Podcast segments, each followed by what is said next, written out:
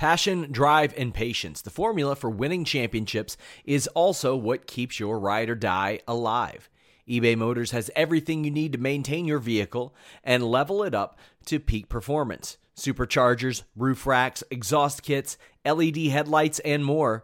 Whether you're into speed, power, or style, eBay Motors has you covered. With over 122 million parts for your number one ride or die, you'll always find exactly what you're looking for. And with eBay Guaranteed Fit, your part is guaranteed to fit your ride every time or your money back. Because with eBay Motors, you're burning rubber, not cash. With all the parts you'll need at the prices you want, it's easy to make your car the MVP and bring home huge wins. Keep your ride or die alive at ebaymotors.com. Eligible items only, exclusions apply. Say goodbye to your credit card rewards. Greedy corporate mega stores, led by Walmart and Target, are pushing for a law in Congress to take away your hard earned cash back and travel points to line their pockets. The Durbin Marshall credit card bill would enact harmful credit card routing mandates that would end credit card rewards as we know it. If you love your credit card rewards, tell your lawmakers hands off my rewards. Tell them to oppose the Durbin Marshall credit card bill. Hello, welcome everyone to the distraction. It is Thursday. It is a big day. We have a big special guest coming up in I don't know 30, 45 minutes. See, we'll see how this first portion plays out. I'm Jeremy Lambert, joined by the artistic ace analyst. I kept the ace this time, Joseph. Good. Joe Holbert. Joe, how are you? Well, I'm surprised you're here, Jeremy, to be honest, because the last time I saw you, uh, Five Feet of Fury was thrown down and a just violent dunk. Like, I mean, Shaq spin sort of pushes you off after she dunks it deal. But I'm surprised you're still in one piece, let alone doing podcasts. Look. So, firstly, let's start there. You're in big trouble. You're in big trouble with me by association, but you're in big trouble with uh, the Wicked Witch of WWE, which I believe is the official branding. Is it? Who appears every Friday night live, SmackDown on Fox in the WWE Thunderdome. So you're in big trouble. What do you have to say for yourself? Uh, if you check the last two minute report, it was a complete foul on on this Bliss dunk. Complete. Look, she Elbow. hooked with her. Yeah, complete elbow, hooked and everything. I drew the charge. Refs didn't call it. She got the superstar call. I get it. I get it. All right. I I know my stock has been elevated uh, over the last couple of weeks. I'm still. I, I'm I'm kind of like Jamal Murray right now. Okay. I'm having having this big breakout, making the leap and stuff. Alexa's still LeBron. She's still gonna get all these calls. Okay. So I get it. Let me pull up this tweet. I wrote a headline that said Alexa Bliss. What did it say? Oh, a lot of bodies had to lay down for Ronda Rousey's success. That was the headline. She talked about Ronda Rousey and uh, how the women's division has changed. She wrote a tweet that said, Taking only part of my point for clickbait. Good job complimenting our whole division, including Ronda. She did. Read the article. Read the article if you want to see her point. I wrote a headline, Joseph. this is where you are truly doomed, right? Because like I have done this gig before, not the wrestling one. I did it at the MMA side of this for Fight for Night. My headlines would be like, like my headline for that. You mentioned this off air would be like, Alexa talks Ronda, done. No one clicks, no retweets. Jeremy does this like smart, like it's very much what she said, and it isn't like insane or outrageous. But the reaction was pretty wild on Twitter. Like before Alexa tweeted this, it was on my timeline all day of people just being very mad about a quote which legitimately was, "Ronda didn't do it alone." End quote. Effectively. Yeah. Uh, so what has actually happened here is you're good at your job, but Thank I you. will. Uh, I want to stop you here, and I will take a charge because Alexa is my all-star. Okay, I'm just a glue guy on the team. I will take a charge, and I will get in a fight and get thrown out of the game for saying this. Okay. Imagine you said a quote that innocuous, and people were like ready to fight you about it, and then you would hate the man that wrote that article. That's all I want you to know. Okay. While you're good at your job, just imagine logging onto Twitter and people being like, "You think wrestling is a team game? Why don't you get out of here, Alexa, please? Get out. It's hard. It's tough out there. That's all."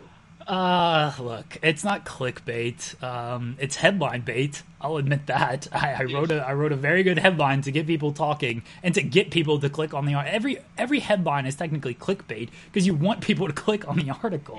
No one writes just. Otherwise, I just write headlines. My job would be so much easier if I could just like write a headline and not write an article. It'd be great. I would love that. you should do that and see if anyone notices. You just click the article and there's just like nothing there. Yeah. I don't know if Just I a slideshow of images. That's it. That's all you get. I don't know if I could get away with that. Um, whatever. If Alexa Bliss was mad, I've had other people mad at me.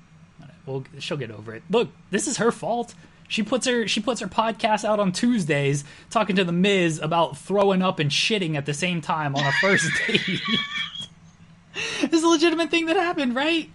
Yes. Yeah. Okay. It was wild, man. I but I watched it on the WWE network, and Miz was like doing the sell of you don't want to hear this story, and I was like, oh, Miz is so dramatic. And then like next thing I knew, I was so deep in, I was I, I did not want to hear the story. Miz. You were correct. One awesome first guest, Miz is he's literally just ready. Like comes armed with stories. Yeah. It ended, and he was like, I have more. Give me more time to talk about shitting and vomiting myself.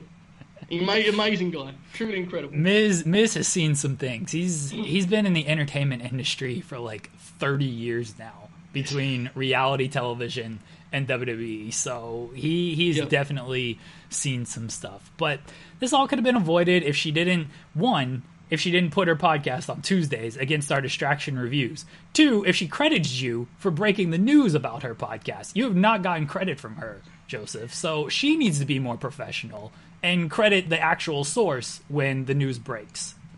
How are you going to react when I do not show for a recording of this podcast and I appear on Uncool with Alexa Bliss to discuss the time in which I interviewed Michael Thompson? That was my coolest moment.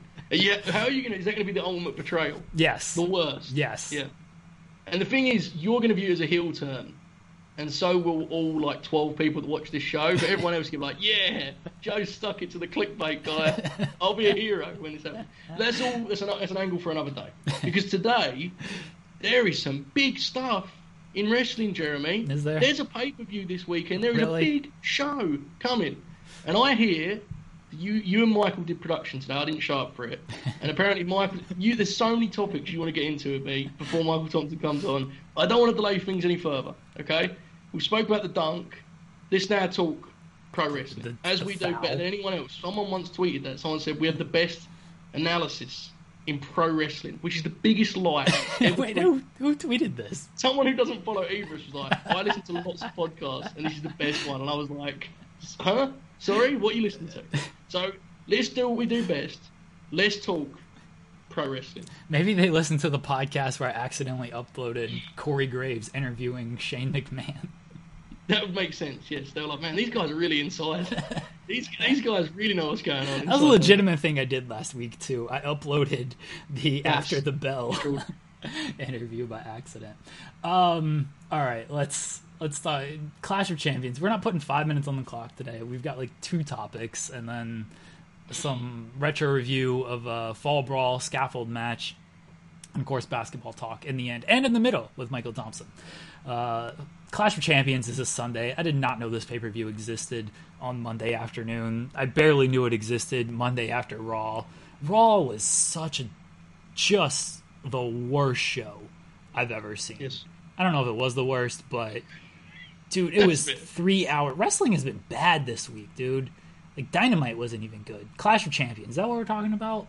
I'm real excited about this. WWE Championship match. Drew McIntyre against Randy Orton.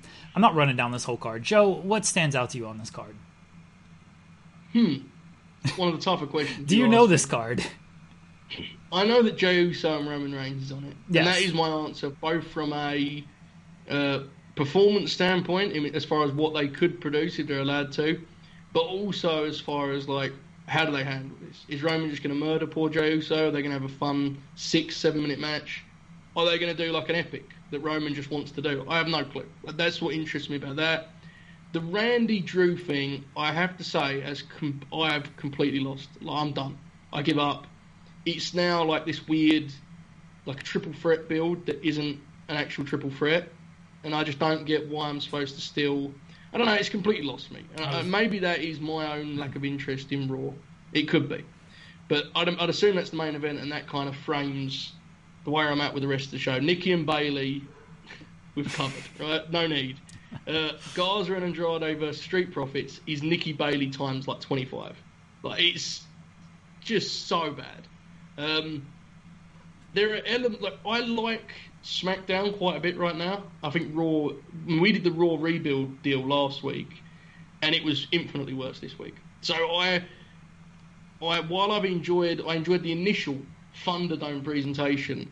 Uh, this show has not really captured the momentum they felt they had after like SummerSlam and Payback. Remember that little two-week one-two punch? Yeah, man. We it feels like we fell off a little bit since then. I must say. Like I said after that, WWE just needs to run a pay-per-view every week because Yes, that's when their television actually seems to be good. Um, U.S. title match: Bobby Lashley and Apollo Crews. I've seen that a million times. The Intercontinental title ladder match: Jeff Hardy, AJ Styles, Sami Zayn. I think that'll be good. That should be good. Yeah. I don't. And the build has been good too, outside of Jeff being dehydrated for no reason. But I I don't I don't want more empty arena ladder matches. I feel like we see one a month. I'm just tired of these ladder matches. I, I feel like they use it way too much now, and in the empty arena setting, it, it's even worse than like the the ladder match lost its shine a, a while ago for me because it's it's just tough to keep coming up with new ideas. And now in the empty arena, like nobody wants to take these stunt bumps in front of hmm. nobody, so I, I don't have much interest in that. The rest of this card just. I'm looking forward to Reigns and Uso for, for similar reasons as you. Like, all right, what are they going to do? We know Roman's winning, but are they going to have like a, a 15 minute, like really competitive match? Is it going to be like an eight minute kind of hope spot match? Is it just going to be like a 30 second spear and done type thing? McIntyre and Orton, they've they've lost the plot on that. Completely lost the plot by trying to insert Keith Lee and doing a DQ literally every single week. Like literally every single week. They I'm legitimately getting a FaceTime call from my friend as people will see that now. Um, literally every single week they, they've done McIntyre and Orton and or McIntyre, Lee, Orton with, with DQs and it's it's horrible. Just horrible. Yes. What's interesting about the ladder match is they've done this like the ladder match is now framed as the big show's way, not um, the Paul White the Giant, uh, you know, the sort of WrestleMania shows. It's become the way to use eight guys in one match, the ladder match, right? It's the it's the deal where you put everyone in stunts, galore, twelve minutes, that kind of thing. I've always loved the traditional like one-on-one ladder match, where the ladder is just the the literally the match, the way to win the match, and you go whatever which way that takes you, rather than it making it sort of like a stunt show. Um, this match on paper is like in the middle, right? Because it isn't one-on-one. You have three different guys here, three guys that can all do cool stuff. But I just hope um, and maybe not because this show could be long enough as is. But I personally would like them to have time to have like an actual ladder match where they they use the ladder as a vehicle of which like to tease finishes and stuff, rather than it to just be like break this ladder, break that ladder, s- stack this one here. That has less uh, interest me. But I do agree with you. In fairness, before people get mad, I should have answered that because that is actually the most compelling match I would say on the card. they haven't done one of those ladder matches in what feels like forever. It's it always just Yes. seems like it's some type of stunt show. Set up ladders, set up the next spot, do this, do that. It never feels like it's a competitive thing of, hey, the goal here is to actually hurt your opponent long enough to to get the belts. Like they go after Yeah. the ladders immediately and just start setting up spots. The last one I believe was um, Dolph and Miz did like a thirty-minute ladder match that was good, but so far away from being great that no one even remembers it other than me. So there you go. I think that's the last time it happened. It's a hard thing to do because people are so trained now to expect like insanity. But the one thing I would say is Sami is very much like he's totally embraced the character given to him. Right? This is not a guy who's like, they want me to do this heel stuff, but I'm going to wrestle my way. Sami thinks about this stuff. He actually really has attention to detail. So it will be interesting to see if he comes up with some nice character moments as he's kind of trying to like steal the belt. Because AJ's a heel, but that's not like the way he's kind of positioned, right? So there's a lot of potential in that match. I would assume it's the best match of the night, wouldn't you? I mean, I guess the ambulance match could be good, But you would guess the ladder match. Wouldn't you? I don't think the ambulance match is going to be that good. Like those stipulations are just they're They're tough. tough. They're real tough. Do mm. you think Orton wins the title here? Yeah, I do because I just like. I mean, I don't. I think Randy is now much less hot than he was like a month ago, two Yeah. months ago. But at the same time, Raw just needs a jolt of some kind, right? Like it can't. I don't think it can go on this way. And I'm not saying that Randy's the guy to fix it because he's better than Drew. I'm just saying sometimes that is the way it is. By circumstance, the champ has to kind of fall on his sword almost, right? It's like, you know, the, the show is dying. When I say dying, I don't mean in terms of like it's going to end soon. I just mean each week, if you put less kind of into it, give it a new a lick of paint with Randy as champ or whoever you want to. You could even do Randy as champ and then push straight on Keith Lee. Just do something other than like, okay, Drew's going to keep it and rotate to a feud with Dolph Ziggler. Just don't do stuff like that, you know. I'm gonna plug our uh, Michael Thompson interview because my friend who just tried to FaceTime me, he saw my tweet and, and my retweet of your tweet that um, it it said, you know, Michael Thompson, great interview. It happened. You said Michael Thompson fucking rules, and he tried to call me to talk about the Michael Thompson interview. he said, I thought he said I thought you were done with your show. I wanted to see how the interview went and if you what Michael Thompson stories you have. So he was already very excited about this interview. So there you go, folks. Stick around. Uh, that's coming up shortly. It does. I know that we're. This is actually clickbait. What we're doing here. You know that, right? this is actual clickbait. Like we we got people from Michael Thompson, and we're here like, yeah, maybe Clash of Champions will suck. I don't know. Like this, you'll be good. I promise. We'll get there. We will. Um, Is there any, there's nine matches on this card. I imagine some of them are going to be short. Two, I believe, will be on the kickoff show. I know Asuka and Zelina Vega is on the kickoff show. People are very upset about that being on the kickoff. Like this Asuka reign, just I'm not upset about this match being on the kickoff. They, they haven't done anything to make me care about this match. Just let it play out, please. if you, just seriously, okay? She's going to lose the belt to Zelina on the pre-show. Okay. Cool. Awesome. She's going to snap. clown makeup. Kana is back. Can you please just give it some time, Jeremy? You've been you've been going on about this for six months, but I'm letting it play out. Please, we'll ha- we're going to have a good title reign eventually. I promise. I hope Slapjack, T Bar, and Mace show up on the kickoff show and just ruin this whole event right from the start. Here's my pitch on the main event oh. Okay, Retribution gets involved in the main event, okay? great. Sounds Yes. great. Yeah. they get involved and the main, and they help Randy get the title because they see Randy as like one of their own. The guy who just like the money. Randy didn't sell out for the money. Randy just keeps going on for the love of the business. You know, Ra- Randy doesn't care about that money stuff. Of course, yeah, yeah. Good call. Yes. Um, Randy Randy spoke to them when he's like performance center. Like we don't need to be doing this performance center killing yourself on NXT stuff. Like you come up to the main roster and, and you know make this money, even though it's not about money. But we signed contracts, so we do care a little bit about money. You see Shane Thorne, whichever one he is, I think he's Slapjack, tweeting like Shane Thorne never main evented Raw, like Slapjack fucking did. This is the this is the angle, Joseph. Randy Orton, retribution leader. That's the angle I'm pitching. there's no way Randy's allowing that to happen. Someone's Viper. get What is his nickname? Viper. Viper, Slapjack, T Bar, uh, Mace, Nux. I think one of one of the women, Mia or Mercedes, will 100% be Nux. Uh, what else can you find in like a purse? Uh, Club, Billy Club will be one of their names. What else do we have? Uh, call call somebody iPhone. You can hit somebody with an iPhone, right? What what what would you use to fend off an attacker? You would dig into your purse and fend off an attacker, Joseph, because that's what they're named after. I don't know. I must say though, Jeremy, I am. I'm in awe of the fact you have any energy to discuss. This. Roll of quarters. quarter roll. Yeah, quarter roll. Q roll. Q roll. Okay, there we go. We're making progress So- here. Why wouldn't I have energy to discuss this? I love Retribution. Did you not see my tweet? Retribution Stan account. Seriously now, okay.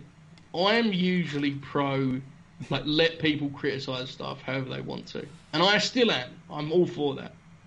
However, I do think that if you're still into the retribution thing enough that you're like disappointed by the names or them signing contracts, like you are so much more patient than me because they've they may as well have told you on week one like this angle is going to suck. Like just accept it and just hope it doesn't affect things that you like. Now, thankfully, they kind of protected the Hurt business, right? They didn't make them look like fools. They did a Um, stupid DQ finish in the main event. Hey, look, is that not better than Bob getting pinned by Slapjack? Right? It's a lot better. So, the, the Hurt business are so awesome. And the idea that we're going to like build the program around these goofs, and it's not because of the talent, the goofs, it's the way they're framed, because they're all good. It's just, yeah, it sucks. It was always going to suck. I don't know how anyone's still surprised that it sucks. They told us a million times. I let it play out. It's played out. It continues to suck. Let it play know. out. Let it play out more, Joseph. If you're still letting uh, Asuka Kana play out, then I then if you're telling me to let that play out, I'm telling you to keep letting Retribution play out. Okay, that's only Okay, fair. but there's there's no clown makeup in this angle though. There's different. Are you, have I'm you seen have you seen how they looked? It's. I think I'll give it a couple more weeks on that one. Yeah. That should be coming soon. Maybe she's the leader of Retribution. No, it's Randy. Hey. It's Viper. Why can't it be both? It could be. It Could be both. Yeah. Okay. Last time we pitched it, we were almost certainly right, and that's changed their mind. It was going to be Heyman and Roman, and they were like, "Oh no, distractions on to us again." Raw exclusive. Retribution's Raw exclusive now.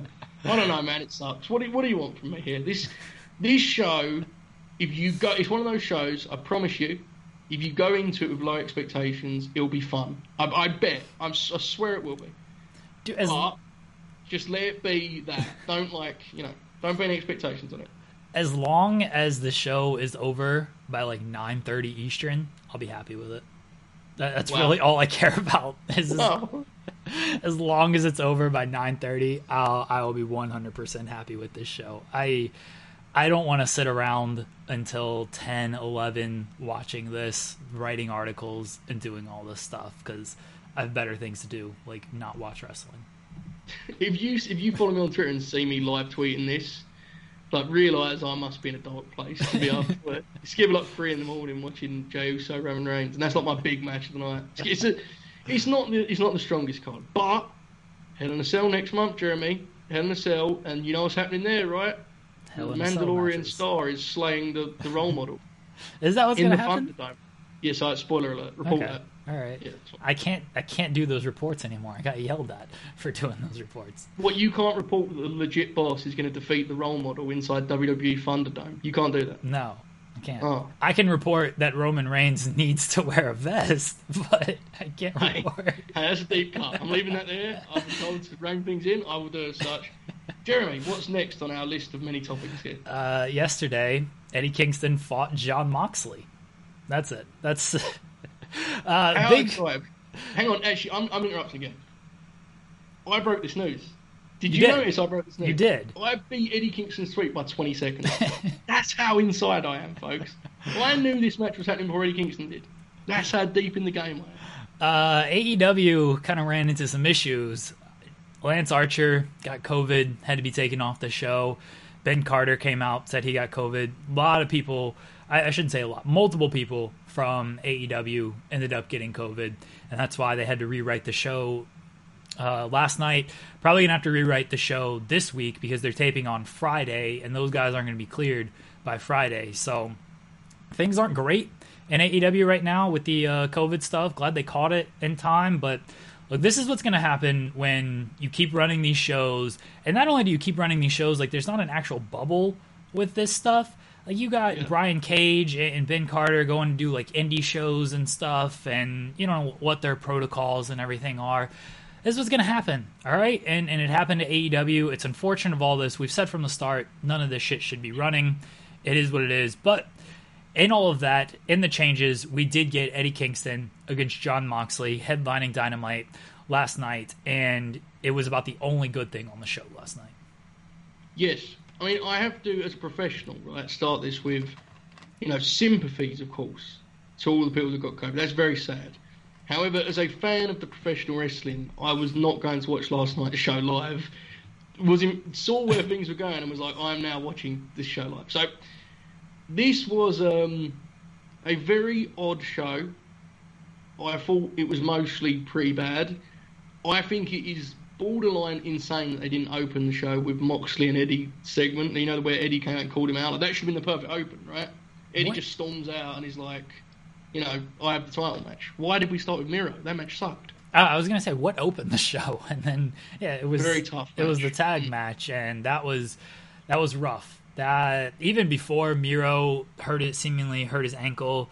That was a rough match before that, and that didn't make things any better. Look, it seems like Miro's okay. There's been nothing on him uh, being injured, but that was a rough match. The Hangman Page Uno match, like that wasn't great. The problem, especially with the first hour, is like these matches were predictable and they never got out of second gear, which is predictability is fine. We knew Hangman was going to be Kazarian last week, but at least they kicked that into a different gear with that match. This stuff was just all second gear stuff, and we knew who was going to win.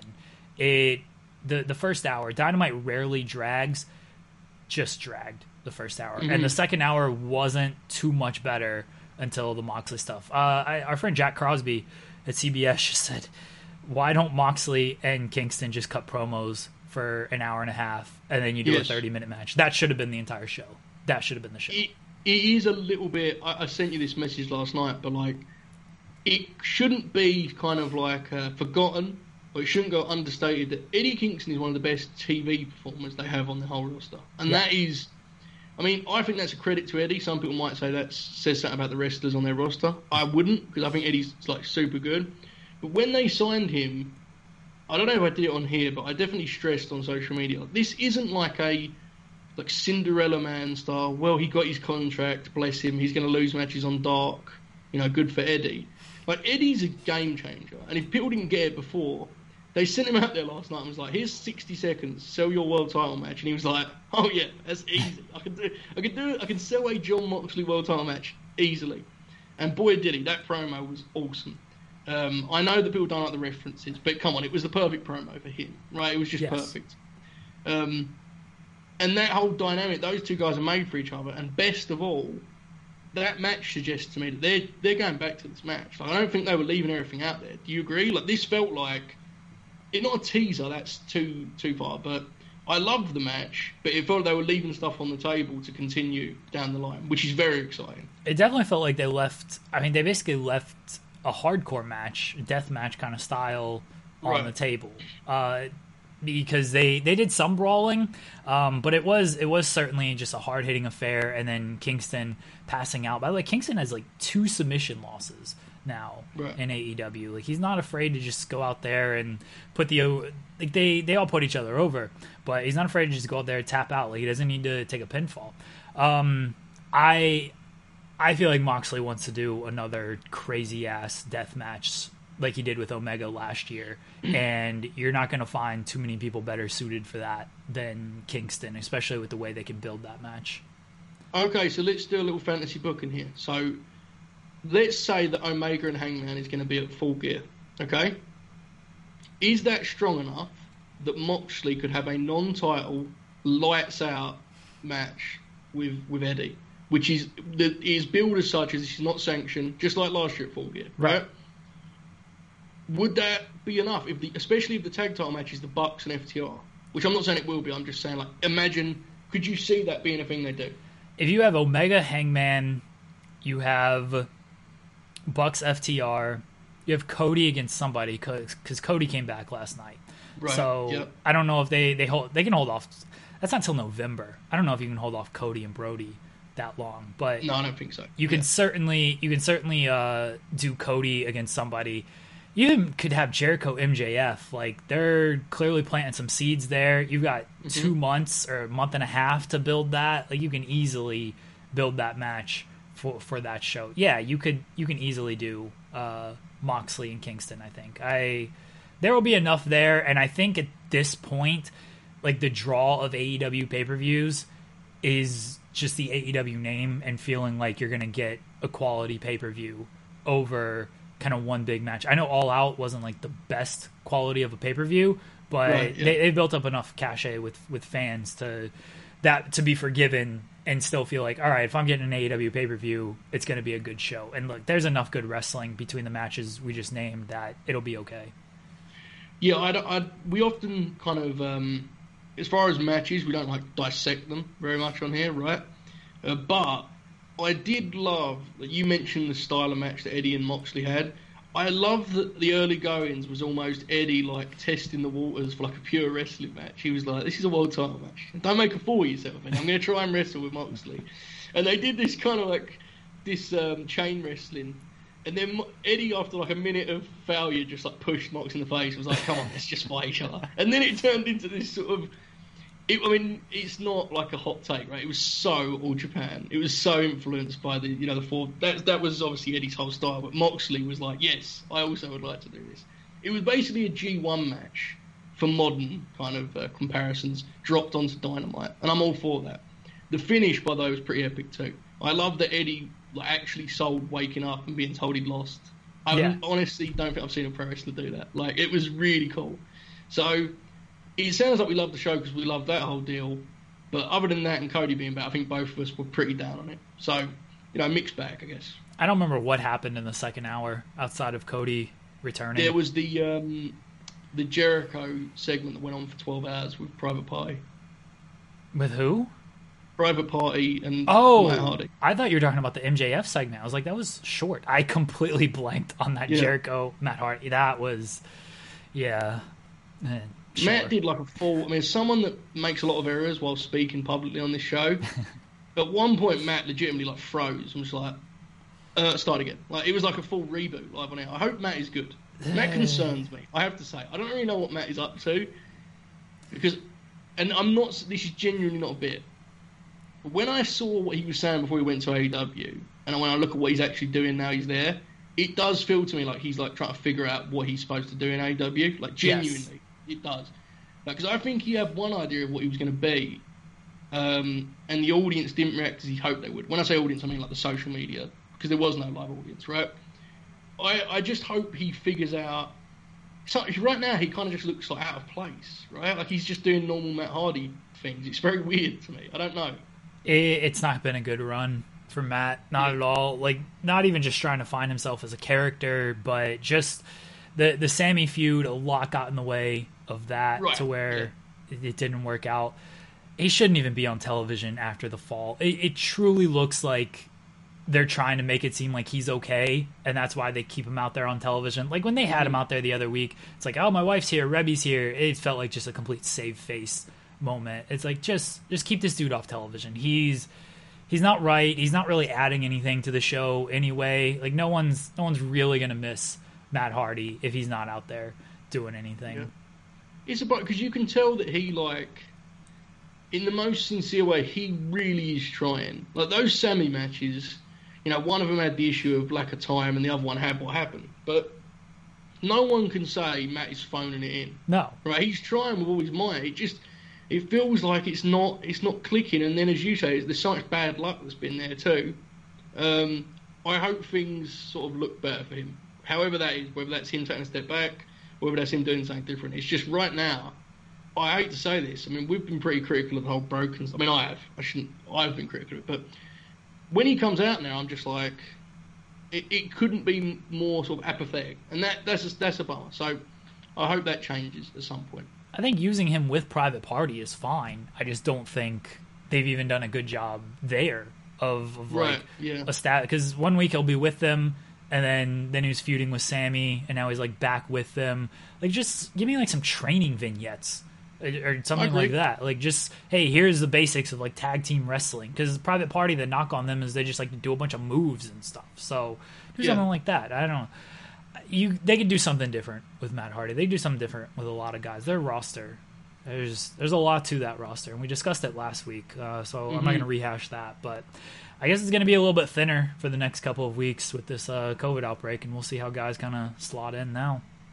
I definitely think vignettes are a big thing they need to like kind of get good at because their promos are really good. But if you have more variety, the show will be better for it. I think. And that's one thing we know AEW can do well are, those Yeah. kinds of vignettes. So it, they do need to utilize that a bit more. So we'll see. Um, before we go to the Mychal Thompson interview, do you want to talk about Cody's hair? It's dark. He's emo. I think it looks better with the tattoo.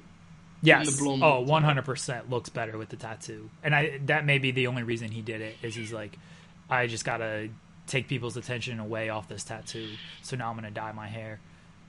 my only take with stuff like is like the guys that make the AEW action figures, like just so many toys got thrown at the wall last night, right? Like they're like, oh my, we've made like ten Codys, we have to paint over all of these things now. They're collector's items, all right? They're they're collector's edition. What did I say? Blonde-haired Cody. Oh, sorry, I thought you were saying the meaning of action figures. I, I said the right terms there, right? I, Yeah. I didn't say anything mean. Good. No, you're fine. I thought you was like stepping in on behalf of the figure community. No, no, I'm very no. scared then, No. Jeremy. Okay, No, I'm, with just saying yeah. those those particular versions now are now like collector's editions, like blonde-haired Oh, Cody. That's I, understand. I thought I'd called them like dolls or something, and you was you was telling me off. I now understand. Anyway, yes, everyone that stayed with us now is like, man, this Mychal Thompson, you better deliver, folks. It deliver. Get your hot take helmet on. It's about to get pretty wild in here.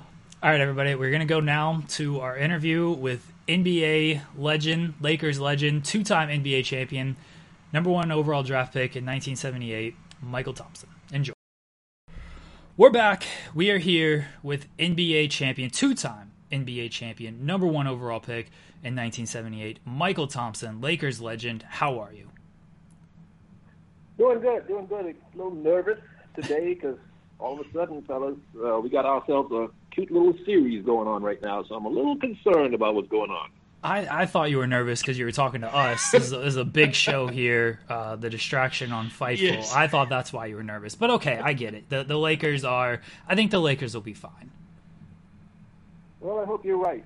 Uh, they better. They need somebody else to step up. They just can't rely on two men to carry them this whole series. Because Denver had a nice one-two-three punch the other night with uh, Jerami Grant contributing to Jokic and Murray's production. So the Lakers got to find someone who could give them like 20 points to help uh, help out Le- LeBron and AD.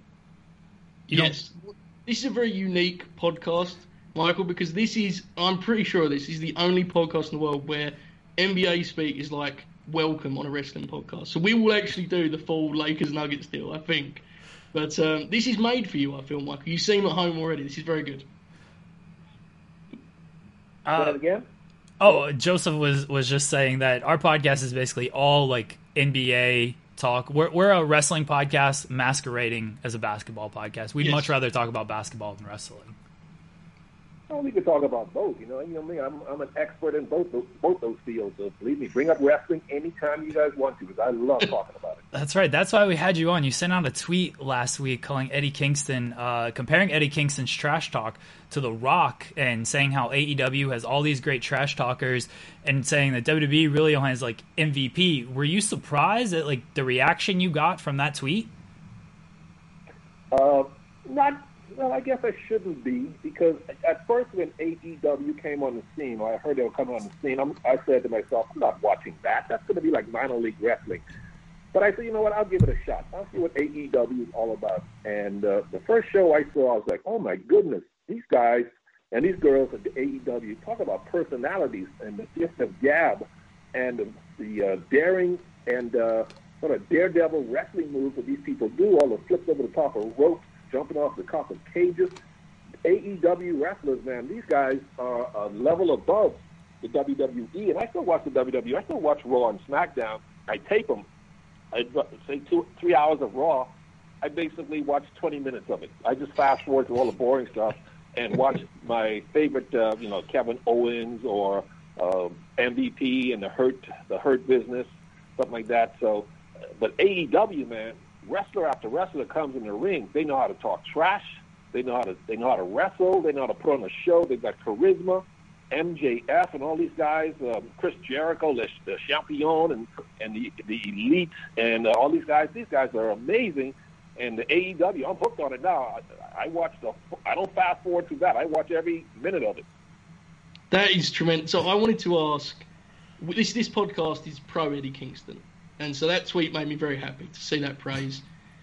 I assume you're new to Eddie Kingston, right? Like you've just been introduced to him through Dynamite.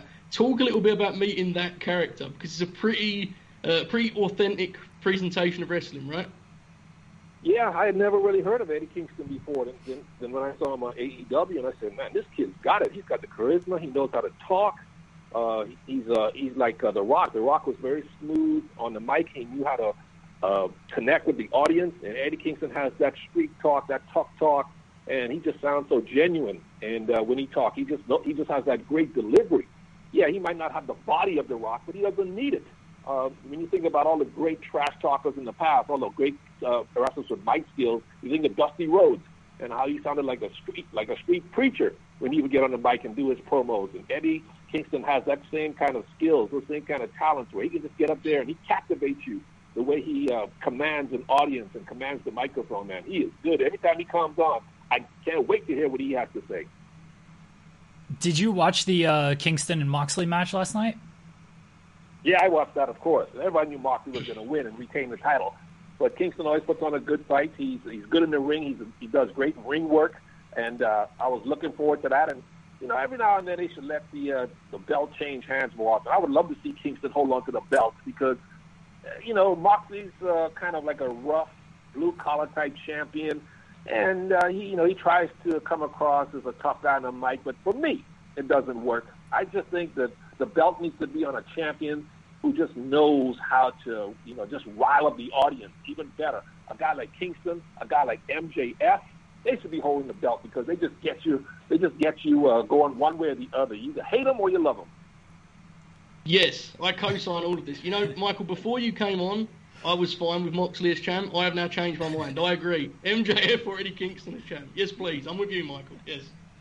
Yeah, when Chris Jericho held the belt, uh, I thought it was better. You know, I don't know why they don't put it back but because you know he's got that delivery, he's got that uh, personality, he's got that charisma, he's got that presence in the ring. You know, Moxley's a tough guy. You know, a blue collar guy who who will fight you anywhere, like a construction worker type guy. But uh, I don't know. I just I just think the rest, the champions, should always have that. Uh, have that flair, like a Ric Flair, the guy that when he gets on the microphone, you just can't wait to hear what he has to say.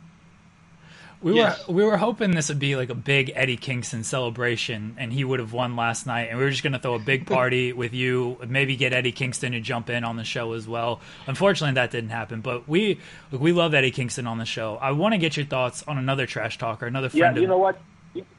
You guys should get him on the show. Then I'll say something derogatory about him. Then he can just he can just kill me on the mic. I look. I, I will shoot him a message. I will say Mychal Thompson yeah. wants you to wants you to shoot on him on our show, but it can only be on our show, yeah. and we'll set this up. Yeah, I'd love well, to, I'd love for him to just trash me. Boy, he's good at doing that. I, I want to get your thoughts on another uh, trash talker and a friend of the show, Ricky Starks. Uh, can you bury him, please? Yeah, he, he's good. Ricky's good. Um, you know, he he has uh, he's got the physique. He, he he gets on the microphone and he knows how to agitate his opponent. You know, he he comes across uh, in a good way. So I like Ricky Starks. Um, but uh, I like it better when he's out there with Taz. Taz really has that uh, gift of gab and knows how to promote a match, and promote his wrestlers. You know, Ricky Starks and Brian Cage and these guys. So, but Ricky's all right. But uh, you know, he's not he's not. Uh, Eddie Kingston, but he's good. He's he's good, he's good enough. I li- I like to listen to him talk. Okay, it wasn't a, it wasn't a full burial, but we will take that for now. I'll, um, I'll message him and say you're not better than Eddie Kingston. He'll take that personally. oh yeah, yeah, yeah, definitely tell him that. Yeah, tell him that nobody's better than Eddie Kingston on that stuff on AEW.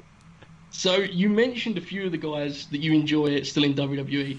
We wanted to talk a little bit. Your phrasing was trash talk, right? Like who are the good trash talkers left in WWE? Talk a little bit about like the disconnect um, with modern WWE promos, right? Because it's a fans talk about a lot, where it feels it doesn't feel genuine to people. So is that where you were coming from with that tweet? Yeah, I, I grew up, or not grew up, but I was a grown man by then. But I think about the WWF, now WWE, from the 80s and 90s, when Raw was a can't miss show because like every segment every match they would have they would bring another guy out who just had the personality and the charisma to connect with the audience. Stone Cold Steve Austin would be on. Triple H, uh, Kevin Nash, uh, and and the NWO would come on, and and uh, the Legion of Doom, and all these guys, and, and the Godfather, and all these guys would come on along with um, with um, with uh, The Rock was a young up and comer. It was like in Raw back in those days, or uh, had every segment was a can't miss segment because for now you watch Raw and you know I don't. I mean these these guys are all working hard. I understand that they've got a job to do, but I grew up in an era when today's current wrestlers would all be mid carders. They wouldn't be main eventers. You know what I'm saying? mm-hmm. and it, it, it's kind of talk turning too much of a cartoon show. Like this thing with the uh, with Bray Wyatt and this fun house playhouse thing he's got. I mean, what is that? It's it's geared towards like uh, ten and twelve year olds now. Too much. I don't know. That's just my my thought about it. It's like watching a kiddie show instead of watching that that uh, that tough show that Raw used to be 20, 30 years ago. I think your taste is probably made pretty clear by your your Twitter uh, profile photo, right, with the Horseman. Um, there was no Firefly Funhouse business with the Horseman, right? Like it was a very different sort of stylistic approach back then. I think that's what a guy like Eddie Kingston or Jericho, as you mentioned, kind of brings back with AEW, right?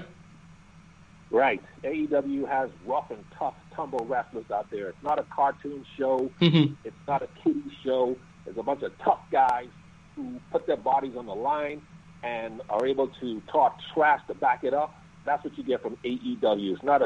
It doesn't come across as a cartoon show, which the WWE has turned too much into. For, for the most part, you still have some good guys in the WWE, but it's not as tough and as mean as it used to be. You're not a fan of uh, the part the paternity angle that's going on with Seth Rollins right now. I take it. no, I, I I never been into the Seth Rollins this stuff going on with the Monday Night Messiah and all this stuff and the Rey Mysterio uh, family feud going on with him. I when that comes on, I just fast forward right through that. I didn't pay attention to that, and so that that doesn't captivate me. Now, obviously, probably captivates other people. That's why they continue to push it. But for me, no, I I would say my best segments on Raw is when the Hurt Business comes on, and then this new thing with Retribution. I mean, what is that? This what is that stuff? I mean, come on, that's just ridiculous. So, but uh, the Hurt Business is the one that make me stop and watch. I do like Miz and Morrison; they're funny, and uh, and then this Monday night, uh, what is this thing they have going on now with uh, Shane McMahon and the Underground stuff? I mean, come on, this, this uh, I, I can't I can't do that. Okay, I wanted to. I, by the way, I co-sign all of this. I, this is this is the best podcast we've ever done. Thank you, Mychal. This is great. So, I, I did want to ask you, like, how far back does your fandom go? Like, is this because you're still super into the, into pro wrestling, and that's awesome. Like, we knew you were a fan, but it's clear just from this what we've done already that you're like way in. Probably watch more than me, Mychal. When I have a podcast about this, that's very embarrassing well, for me. But you're, you're way in. Well, how far back does your fandom go?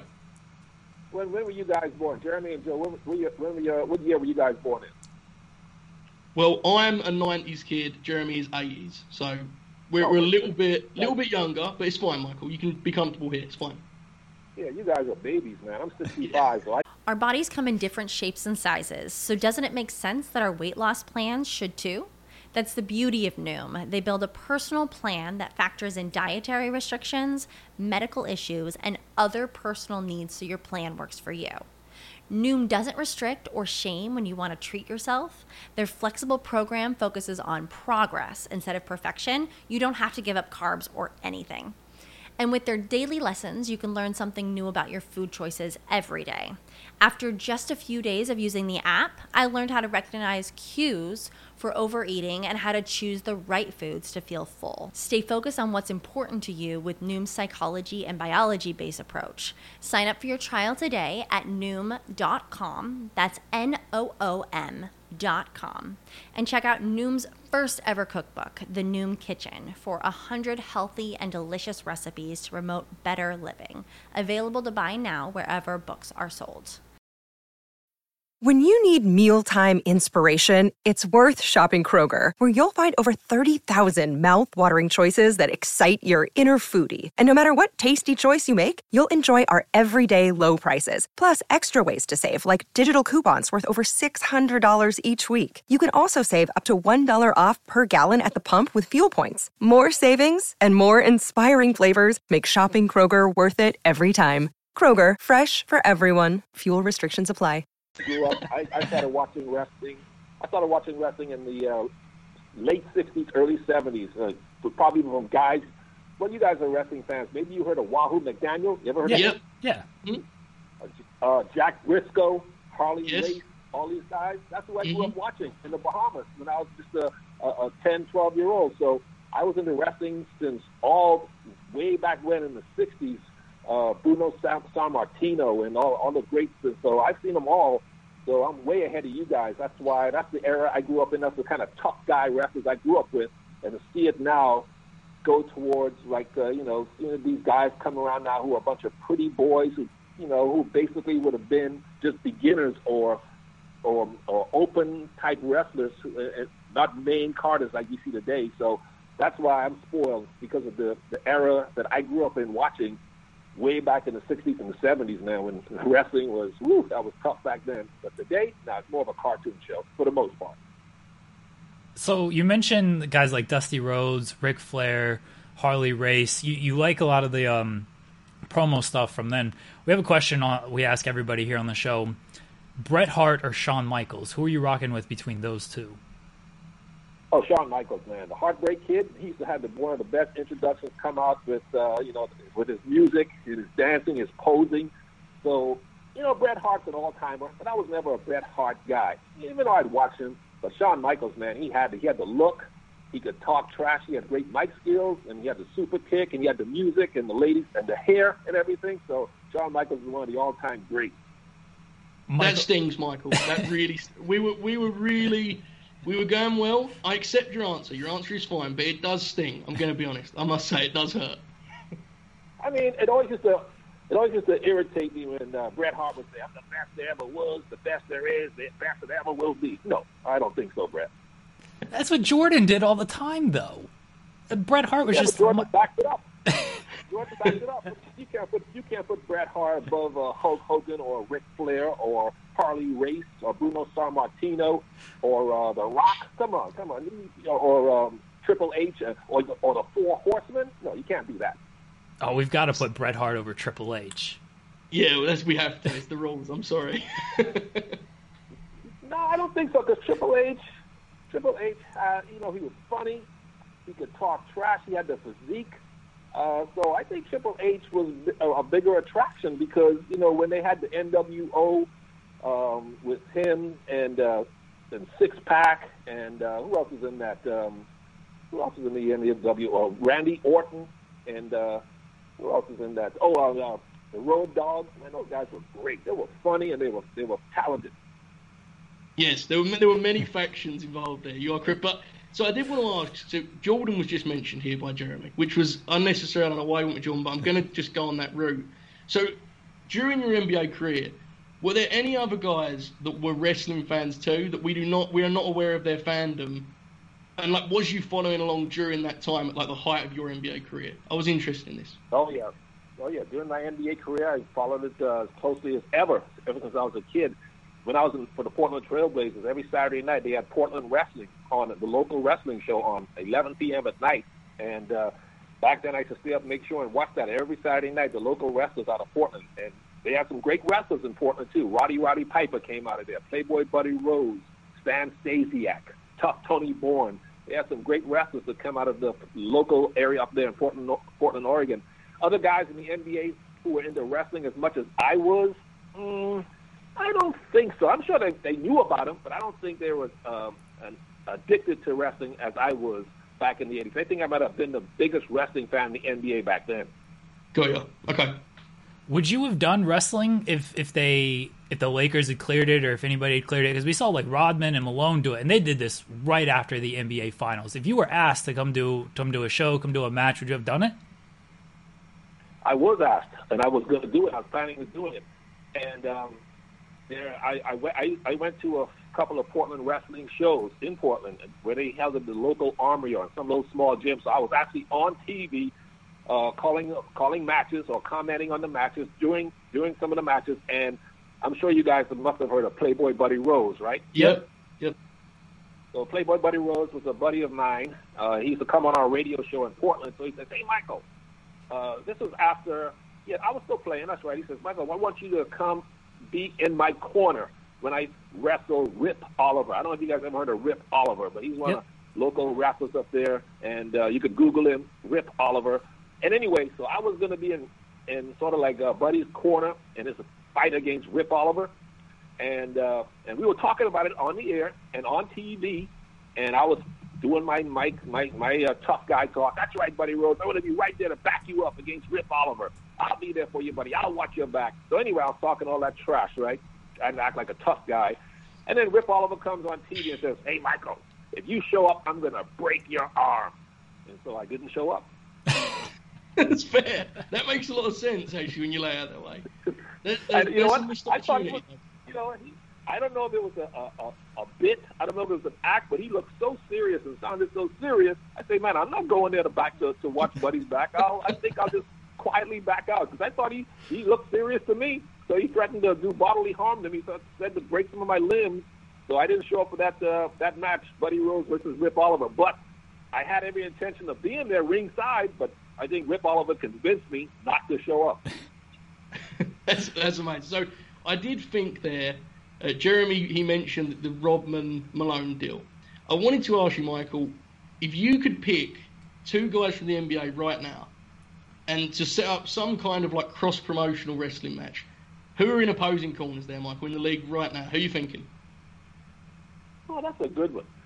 I guess it doesn't really matter about the size because you know nobody's really 300 pounds in the league anymore.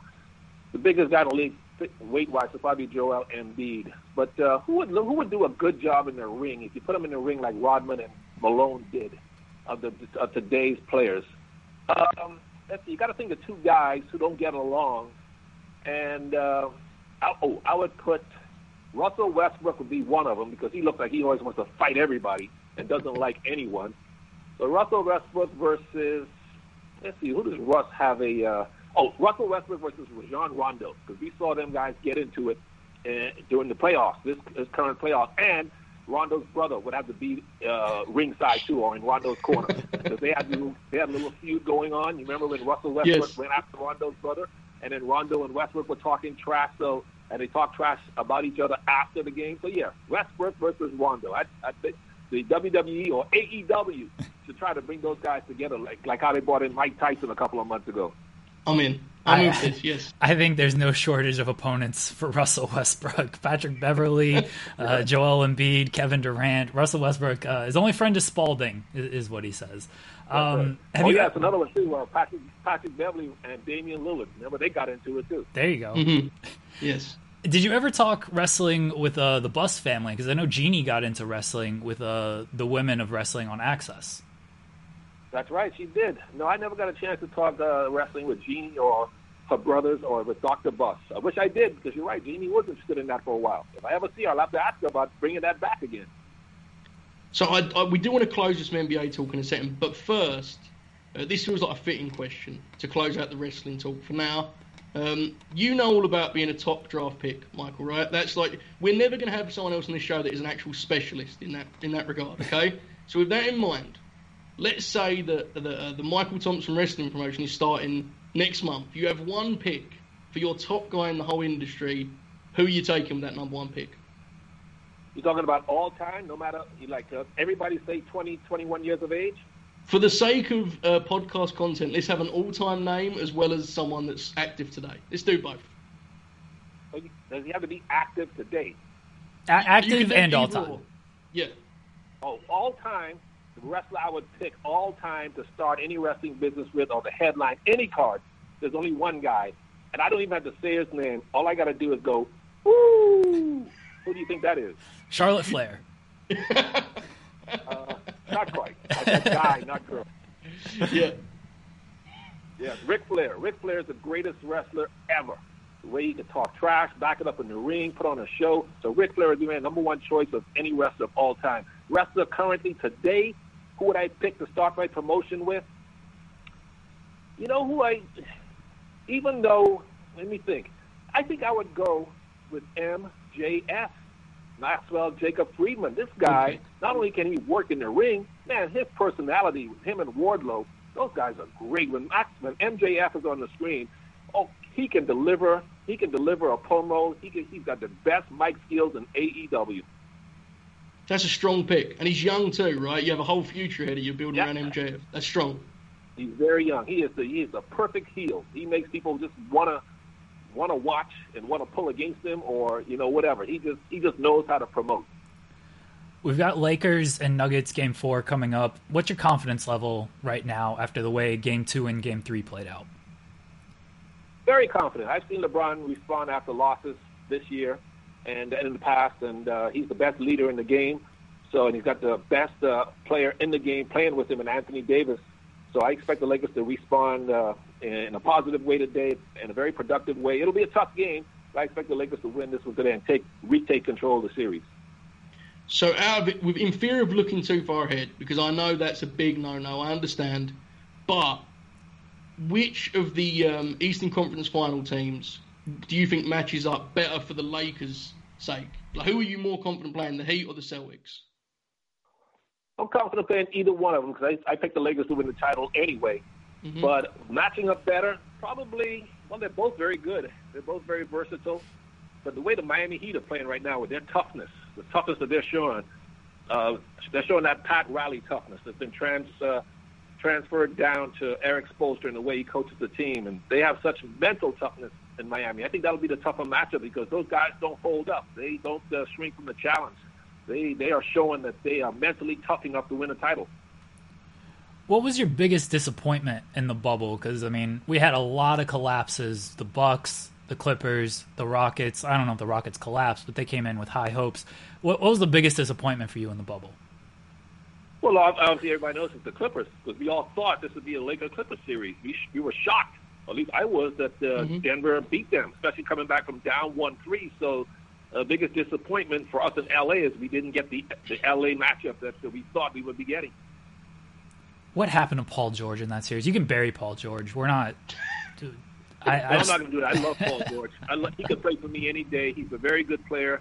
He just didn't, uh, you know, he had a tough, tough series, and that all great players have had a tough series. No matter who you are. I, I remember watching Michael Jordan in his younger days before he started winning titles. He had tough series. So it happens. But Paul George, man, I like his game. He's an all-around player. And even though he had a tough game seven, he could play for me anytime.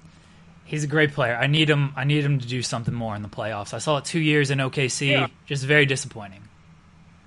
You know, and, and don't give up on it, and don't give up on the Clippers because they're going to be right there again next year. They ain't going anywhere. Paul George is what 29. Ka- Kawhi's just about, just about 29. So these guys are still in their prime. They're not going anywhere. They'll be right back in the thick of things next year. This has been a very positive podcast, so I don't want to dwell on this subject. But Mychal, I do need to ask because you're an expert in the field. I need to ask. I'm a Philadelphia 76ers fan. Can you help me? What do we do? Sixers have enough to, to compete in the East. They're, you know, anytime you have uh, Ben Simmons and Joel Embiid, that's two great building blocks and they've got good players around them. So they'll get a new coach. We don't know who it'll be. But uh, what I would do to improve Philadelphia, if I was on the coaching staff, I would make sure that Joel Embiid would play in the low box block a lot more. It's back to the basket, closer to the basket. Because when he's in the lane, he's like Shaq. He's unstoppable. Yeah, he can shoot threes. He'll knock him down around a 30% clip.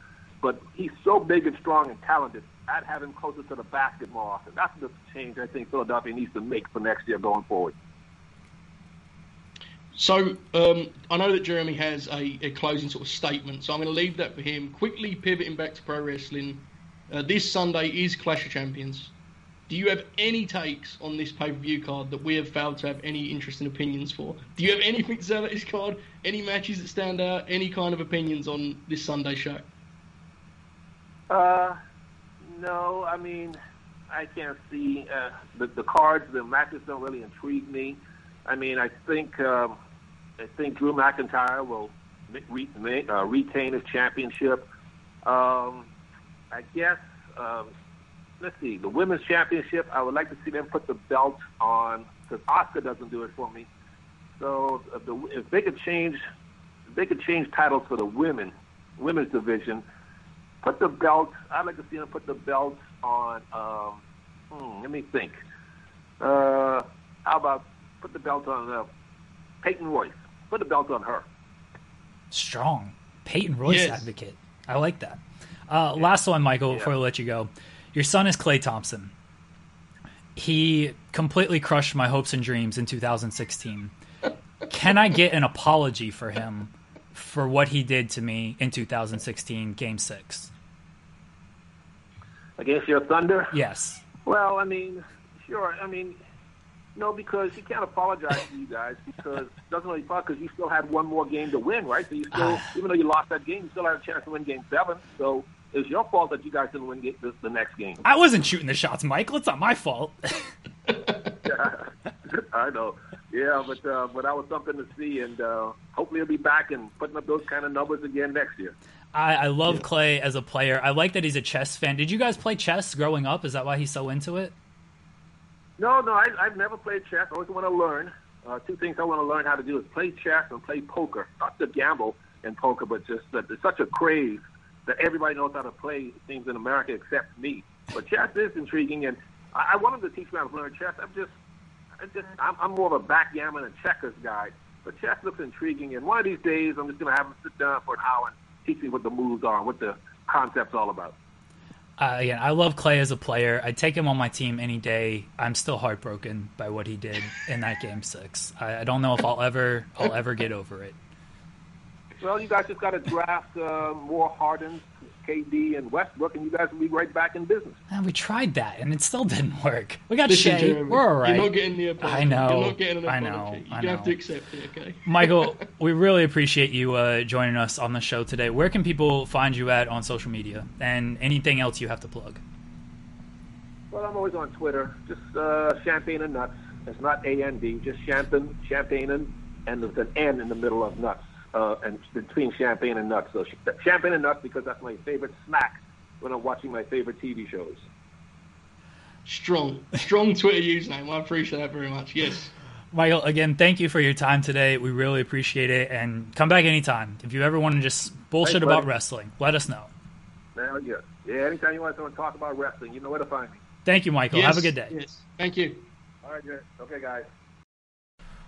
We want to thank Mychal Thompson for coming on, joining us, talking to. He was he was nervous, Joseph he was nervous. He said it on the air. He said he was nervous about things because he had to talk to us today. You know, I didn't know how that was going to go, and he started off and he was very sort of like he's you know done a million interviews, I'd imagine, with just random outlets. Unlike us, that's not a random outlet at all about the Lakers and all that good stuff. You know, he started very steady, and then it was like one wrestling question, and it was just like five minutes. Like, yeah, this is good. This sucks, and I realised this was going to be awesome. There were some moments there where I was very sad. You know, Bret Hart will be mad at me for this, um, but I sense he wouldn't have been a Showtime Lakers guy anyway. Bret. don't you? They don't really stand for no. what he believes in. No. So I, I get it. I think that uh, Mychal's let himself down with that one. But other than that, oh my, the takes. This needs to be a thing that happens. I'm telling you, we need the wrestling community needs constant Mychal Thompson input, in my view. That's all I'm saying. Uh, I mean, he's done the show once. I we we have a line of communication now. He seems very open to doing it again. Yes. He seemed to enjoy himself. I've not talked to him since the interview. I will message him once we get done wrapping up with all this. But look, I'd love to have him on the show once once a month and just do what would you call it off air in our post production meeting? Thompson's takes. Yes, yeah. Thompson's takes. Yeah, we just bring him. Like he gets five minutes on the clock, and we actually do five minutes on the clock, and he's just like, we just say like, "How's Peyton Royce coming along?" Like, he just goes off about the, the bias towards Asuka or whatever. I don't know. He's man. That was great fun. I loved it. The Bret Hart stuff, I was very stunned, but he he he clearly gravitates towards like people who can really talk on the mic, and Bret, unless he was burying the USA, was never known for his uh, mic expertise. I agree, but I don't think it's fair that in a debate between Shawn and Bret, he was like, "Yeah, Shawn had great hair." Next time on, I'm pulling him on that one. This because it's his debut, he could pretty much say anything. I was concerned with where he was going with the Bray Wyatt deal. I thought he was going to get personal immediately. Um, it, a lot of what he said, honestly, was what I want to say, but I'm too scared to. And for that, I'm forever You're, thankful. by the way, people who who watch this, your Michael Jordan game winning shot fist pump after uh, Mychal Thompson talked about Seth Rollins and said it was not for him was tremendous. Joseph just goes full on like Michael Jordan. Just I don't think no memory of. Oh yes, I was gonna say it on air, but he kept uh, talking about stuff, and I didn't want to recall it. You were legitimately like just yes, you were mm. you just hit the game winner right there when Mychal Thompson agreed with uh, your Seth Rollins takes. It was like I'd sent him my opinions. like Mychal, read these. just, just pretend. Just back me up on this. But yeah, it was. I mean, I'm all in on this. I actually, at one point, was going to offer he just take my place full time. He seems to do my bits a lot better than I do, and he has more history, as he said. We're, we're way off him. So so much to be learned from, from Mychal Thompson. We did a nice little NBA kind of crossover with a perfect podcast with him. Right, we really are. So um, hopefully we'll remember that in free agency because you know what's going to happen now, Jeremy. He's going to pop up on like every wrestling podcast. They're going to have him everywhere. It's going to be a real shame. It is. Uh, everybody's gonna ride the coattails of the distraction as as they Yep. do in, in the wrestling media landscape. But what can you do? We'll continue to set the bar, the T bar. We'll continue Yes. to to set You know the what I bet will do it, Jeremy? I bet Andrew Thompson, that Hollywood sellout, I bet he's already messaged him and was like, come on my brand new... I, with his fancy graphics. Who does he think he is, that Andrew Thompson, huh? Michael Big Thompson. time. I'm pretty sure his brother's name is Andrew Thompson. That's the guy who did worked on the uh, Last Dance documentary. Okay, there you go. I mean, this is a slam dunk for Andrew now. He's done it. He's literally now just messaged it. We shouldn't have done this. We've spoke, we've spelled it out for it. That's we'll tackle all that next week because I have a lot of issues with Andrew's Hollywood approach the business. He needs to remember where he came from in this wrestling media game. Okay, there used to be a super team over here, and Mychal he, he, Mychal's on our show, but he's about to be on Andrew, and that's going to be the new super team. And that's very scary. We don't need that in this business, Jeremy.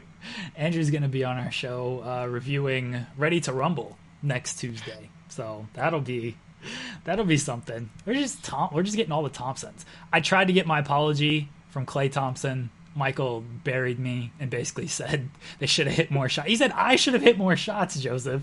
I had the ball in my hands. His reaction when you were like, "It was not my fault," was the most incredible. He was just like, "I know, I know, but you're still a loser." That was basically what he said. He was pretty light on me with the Sixers. I felt he could dunk. I was very scared. Um, I was almost going to offer him a roster spot. To be honest. He was a big guy. He would fit in well. He know? would. He would one Put hundred Horford at the three, slot in Mychal there at the four. What are you saying? Are we in at this?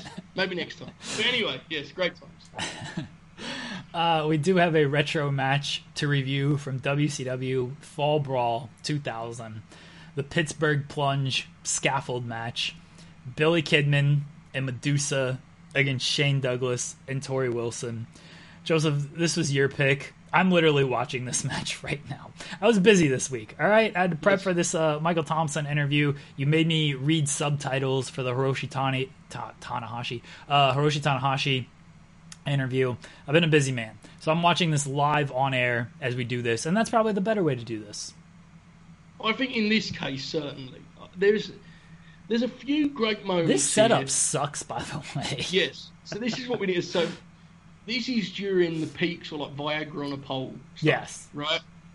And a terrible program. Uh, Billy Kidman is months removed from like a heel main event push against Hulk Hogan, which went so far that he's now a mid card babyface against Shane Douglas. So I'll spell it out for you. Russo is still around at this point, right? Or has he gone home?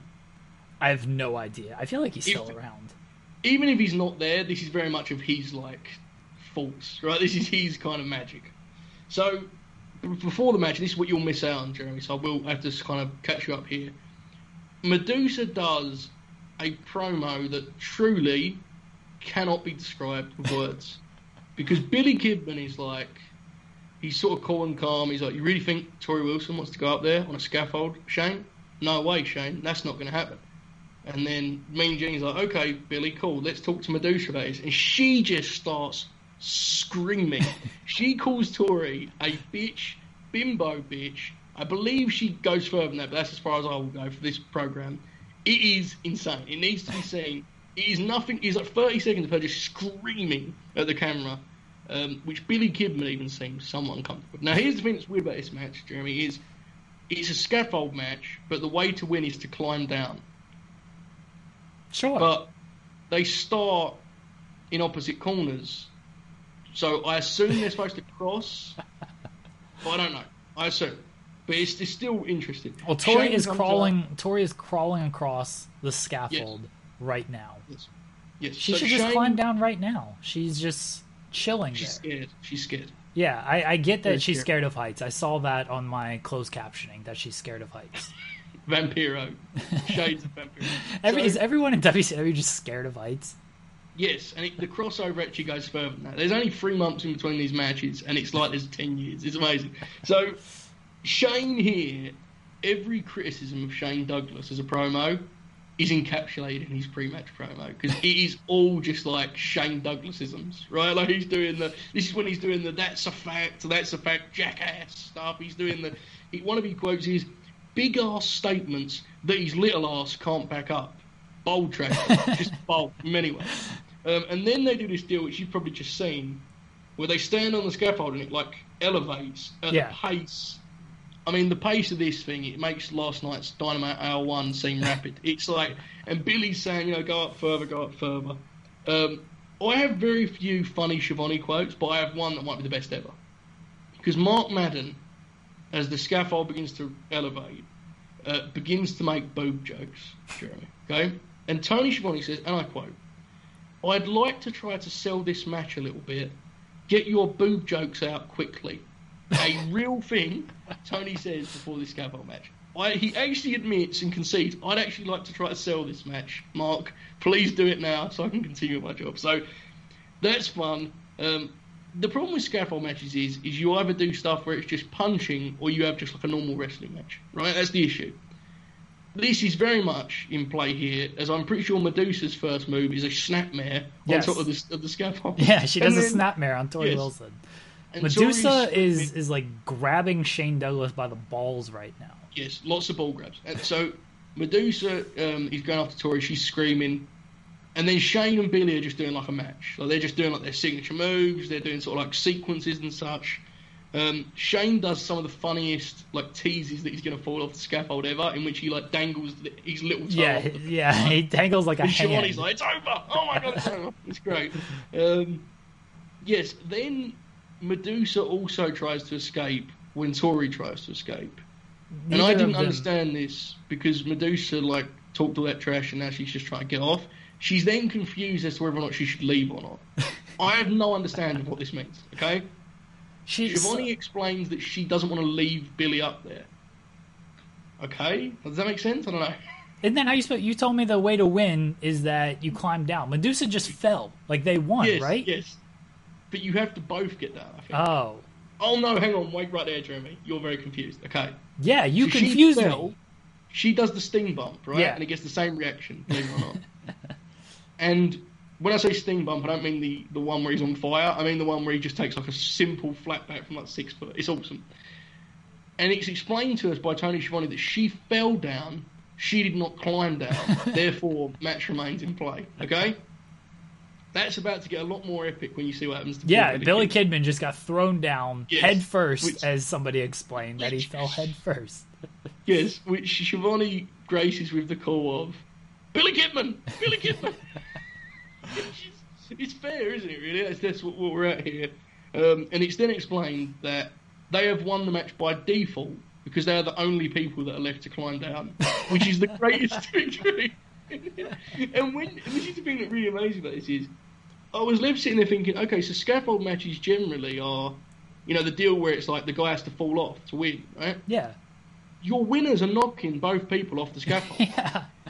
Why couldn't that just be the way to win? Why did these? Why, why do the bumps and still not having be the finish? All of these questions are left unanswered. All I know is, if you think Babyface is a book bad today, good lord, this was a feat because Shane Douglas effectively just beats the shit out of both Medusa and Billy Kidman, and then just like like taunts them. I don't understand what was achieved here. Very very bad. They're getting Shane Yeah. Douglas over, brother. Yeah, they sure were. What a red hot run this was. This is when he does the, the deal where he shows up. You know the great Nitro that we both love, where they take all the belts away and it's Yeah. like this big a restart. Finally, that deal. Um, Shane shows up and hits Ric Flair, and the call is like, "We all know about the heat between these two." guys." it's like, I, I find it great. Last point on this, but because I know this segment has become the Russo like kind of punching bag deal. But I do find it hilarious that Russo's thing now is like the smart marks ruined wrestling. And when you go back and watch his stuff, it was all for the smart marks, which is kind of adorable in many ways. So yes, this was very bad, Jeremy. What is your match for next week? Oh, it's not a match, Joseph. It is not a Oh. match. Not a wrestling match, anyway. Oh no. Um, I believe it's 1995 Halloween Havoc. We can watch the wrestling match, but Oh. we're gonna watch. You know where I'm going. Yeah, do. The monster truck battle between Hulk Hogan and the Giant. And if you want to watch the wrestling match afterwards, that's fine. But the big thing is the monster truck battle. we have to do the match because I want to get the Yeti. Okay, fair. The Yeti is an all-time. like I, I just want the show to next week be about what's better, the Yeti, or like Big Show actually dying and falling off, and Hulk just having to sell it like it's a restaurant. Both are great. I just want. To, I'm not sure which is better right now. I'm excited. We're gonna watch that next week. Do you want to review the uh, the Taylor Swift trilogy next week? We teased that last week, but Mychal Thompson kind of took priority. Wow. Now there's a bit that I forgot happened. Yes, we will do that next Okay. week. Can you please message me Yeah, and remind me we're doing that? I'll send you. That was a bit. I'll send you the songs uh, for you to listen to to review Okay. them.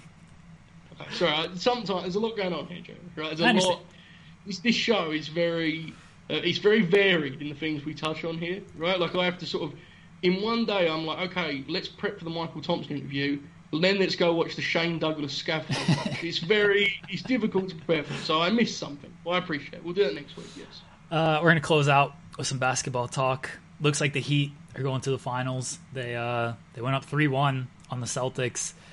I, I don't think the Celtics have enough juice to, to get them back in this series. And then Lakers and Nuggets game four is tonight. Uh, look, I'm you still got to ride with the Lakers, even though the Nuggets won last game. And game two, I mean, game two came down to the final shot, so the Nuggets were certainly in that game. Uh, what what are you thinking with how things are going? And Billy Donovan not going to the Sixers. Let's you got to celebrate that one, Joseph. I was very happy. I actually think it's a good hire for the Bulls. I do too. I because I think, and this is this sounds really mean, and I actually don't mean it to be, but they need to strive for like competent basketball, you know. And Yeah. like Billy Donovan's very competent, um, so it's probably not as high a ceiling as some of the other options, but I think the floor is pretty high on Billy. Donovan. I think he's going to make them like a very solid team. The def- they need help defensively too, right? Desperately need help, so he should help there. Um, I'm just glad he's not coming to Philadelphia. To be honest with you, so that's cool.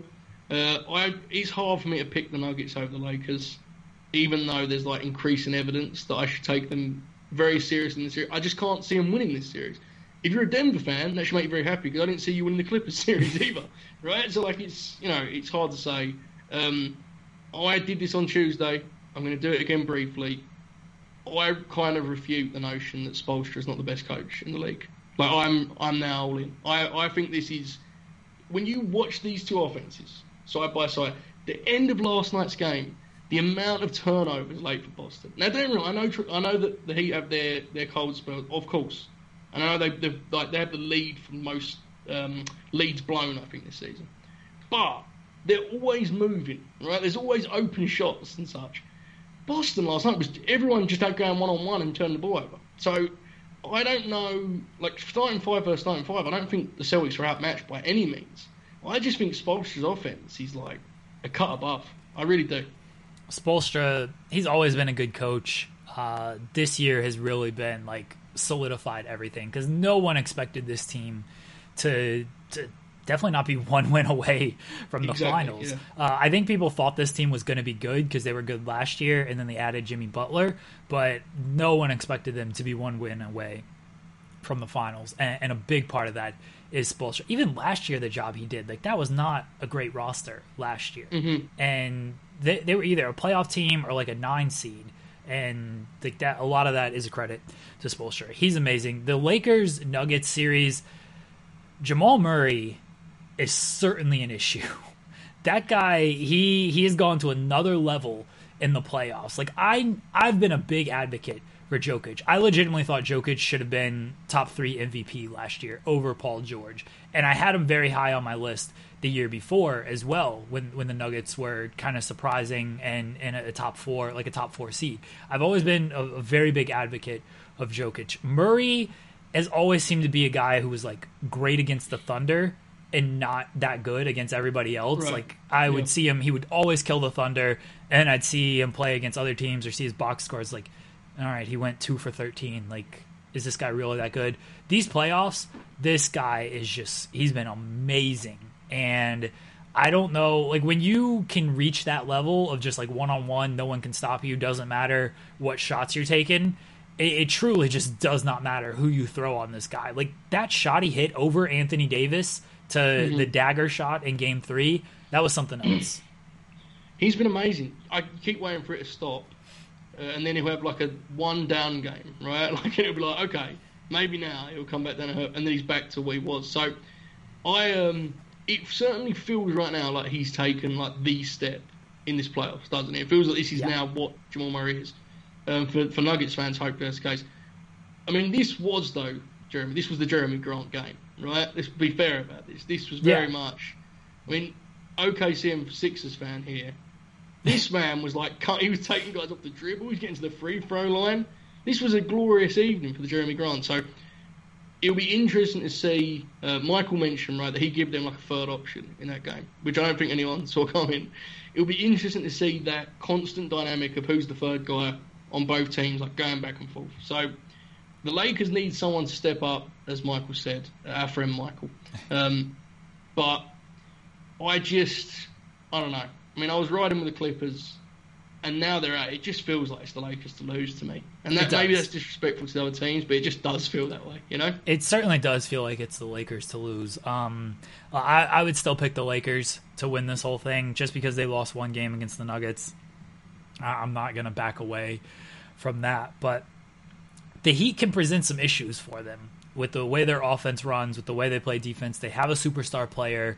They've got guys who can just like shoot and contribute, like Tyler Herro last Yes. night. Like Oh my, they, this is the kind of stuff like Dragic can do this stuff too. Like these guys can just give you 30 and you're just not expecting it. And even Duncan Robinson can get like hot from behind the line. Like they've got actual shooters. The Lakers don't have shooters to that level and they certainly don't have guys who can take you off the dribble like Herro. Like compare Tyler Herro to Kyle Kuzma, like Tyler Herro is a better player than Kyle Kuzma. Yeah. The Kuzma thing is fun just because like every time he checks into the game, like Van Gundy or Mike Jackson will be like, "You need to have Cole Kuzma as a third scoring option. He's got to step up." It's like we are pretty deep in the playoffs at this point. Like, this, is this talking point was fun in uh, October last year. Hey guys, can we just leave it be now? Like I think he is what he is, right? He might make a big show, he might have a good game, but he's not going to be like a consistent twenty point man as the third option. So yeah, it's it's going to be interesting. I just can't shape kind of the. I think here's the thing though, right? When you're like Jokic and Murray, they haven't won, so we immediately just like, well, the LeBron team's going to win, right? Like it's, we've Yeah. seen it, so but that doesn't. That's not how it works, right? Like Jokic and Murray, if they're going to, I mean, I would assume they're going to win big during their career. They stick together. They're so good already. They're going to have to win at some point, right? Maybe this is the year they do it in the bubble with all those shenanigans. So it would be wild, dude, if we end up with a Nuggets Heat final. Like I'm all for it. It'd be fun. I just kind of dread the dialogue because the national media would just be like, "Well, we have nothing to talk about with these two good basketball teams. Let's just talk about the bubble ruining the NBA." You know. Stephen A would be like, maybe the bubble just killed the whole NBA. Adam Silver will be doing speeches. It's gonna be. That's all I'm thinking. Just narrative wise, this is about to get out of hand. But it's gonna be fun basketball. it was great to see Jerami Grant step up. Uh, watched him grow in OKC just from two years ago to last year. You could see that growth. I certainly Right. didn't think he would continue to grow at this level, but I knew he would be a good fit in Denver. And it's it's great to see the way he used to be a guy to where like when he got the ball, just put his head down and drive and just whatever happened happened after that. Uh, last year he developed more confidence off the dribble. His three point shot got much better.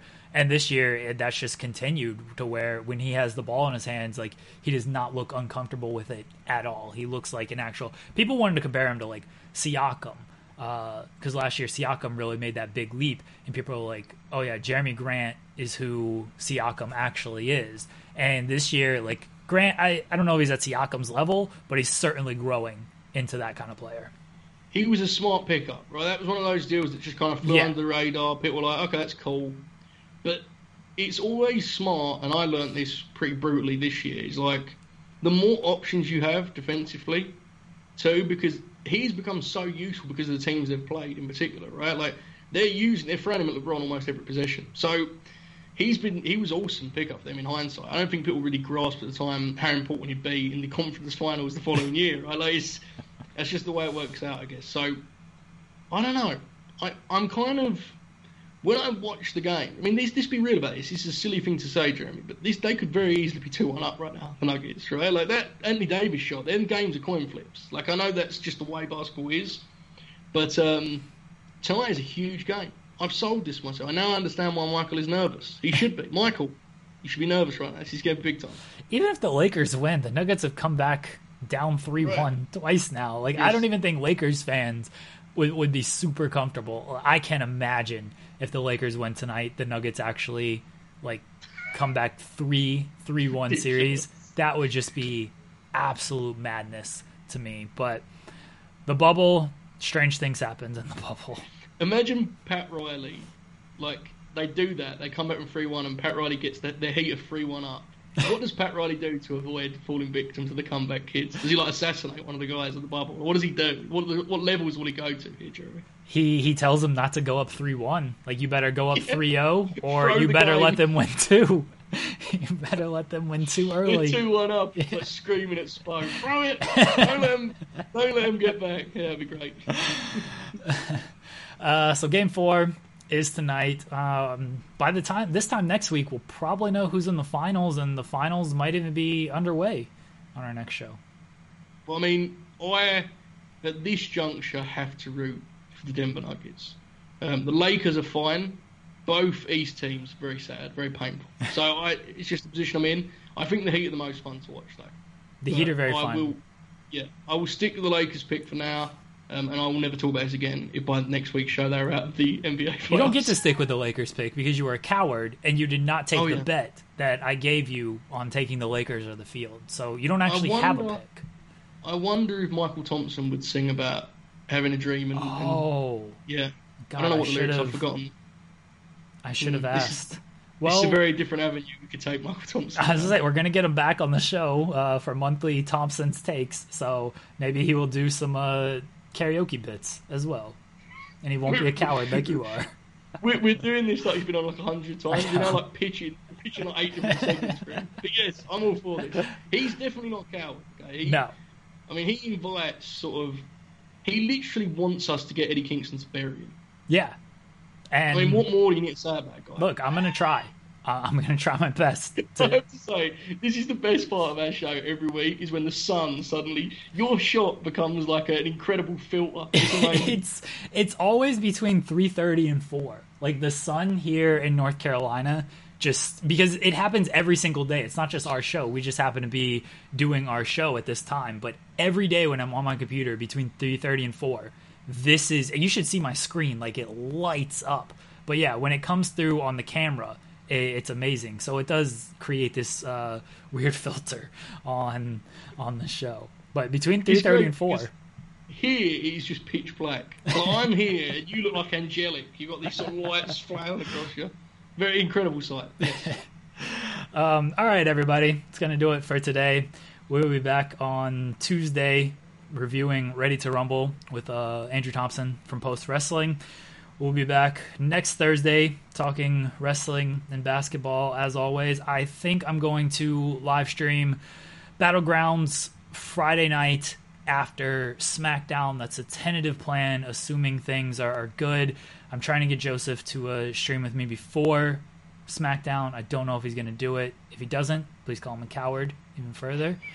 Joe, you wrote a feature about Jey Uso. Tell the people about it.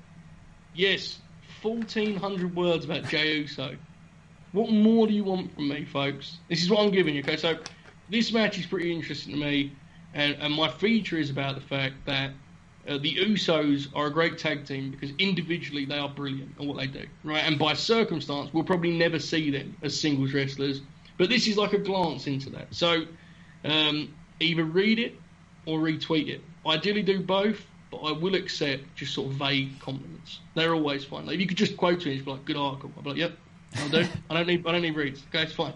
So yes, that's out, and um, nothing else. I may defeat Jeremy at Battlegrounds, but I'm also not sure if that will happen. I have been grinding the Battlegrounds. I have not I- played. I've not not played played since. I since I did the live stream last week. Like I- the only time I want to play it is when I'm streaming it, and so people can just slowly see my progress through the streams. Wow, I like that. I appreciate it. But I, you know, I think there's there's elements to the game that I'm getting used to that I feel could be a game changer in a streamed battle. To the Okay. By the way, uh, we filmed last week our TEW deal, Yes, and folks, as someone that's currently preparing the series itself, this is going to be an all-time test. If this podcast starts getting worse over the next few weeks, months, you you'll know why if you watch the TEW series because it's going to be like unlike anything we've ever done before. So yes, that's another cheek plug. We're gonna uh, live stream some TEW episodes as well. Probably Yes. at least our premiere once uh, the database is finished. Everyone yell at Joseph to, to finish the database. Yell at him kindly. He's putting in a lot of work on that, so don't be mean, everybody. Yes, many bad wrestlers being pulled from many different areas. That's all I'll tell you. A lot. Uh, all right, everyone. Follow Joe on Twitter at Joe Holbert5. You can follow me at Jeremy Lambert88. We will be back on to Say goodbye to your credit card rewards. Greedy corporate mega stores, led by Walmart and Target, are pushing for a law in Congress to take away your hard earned cash back and travel points to line their pockets. The Durbin Marshall credit card bill would enact harmful credit card routing mandates that would end credit card rewards as we know it. If you love your credit card rewards, tell your lawmakers hands off my rewards. Tell them to oppose the Durbin Marshall credit card bill. Save big on your Memorial Day barbecue, all in the Kroger app. Get three pound rolls of juicy 80% lean ground beef for $3.49 a pound with a digital coupon. Then get select varieties of flavorful Powerade, Body Armor Super Drink, or Arizona tea for 77 cents each, all with your card. Shop these deals at your local Kroger today, or tap the screen now to download the Kroger app to save big today. Kroger, fresh for everyone. Prices and product availability subject to change. Restrictions apply. See site for details.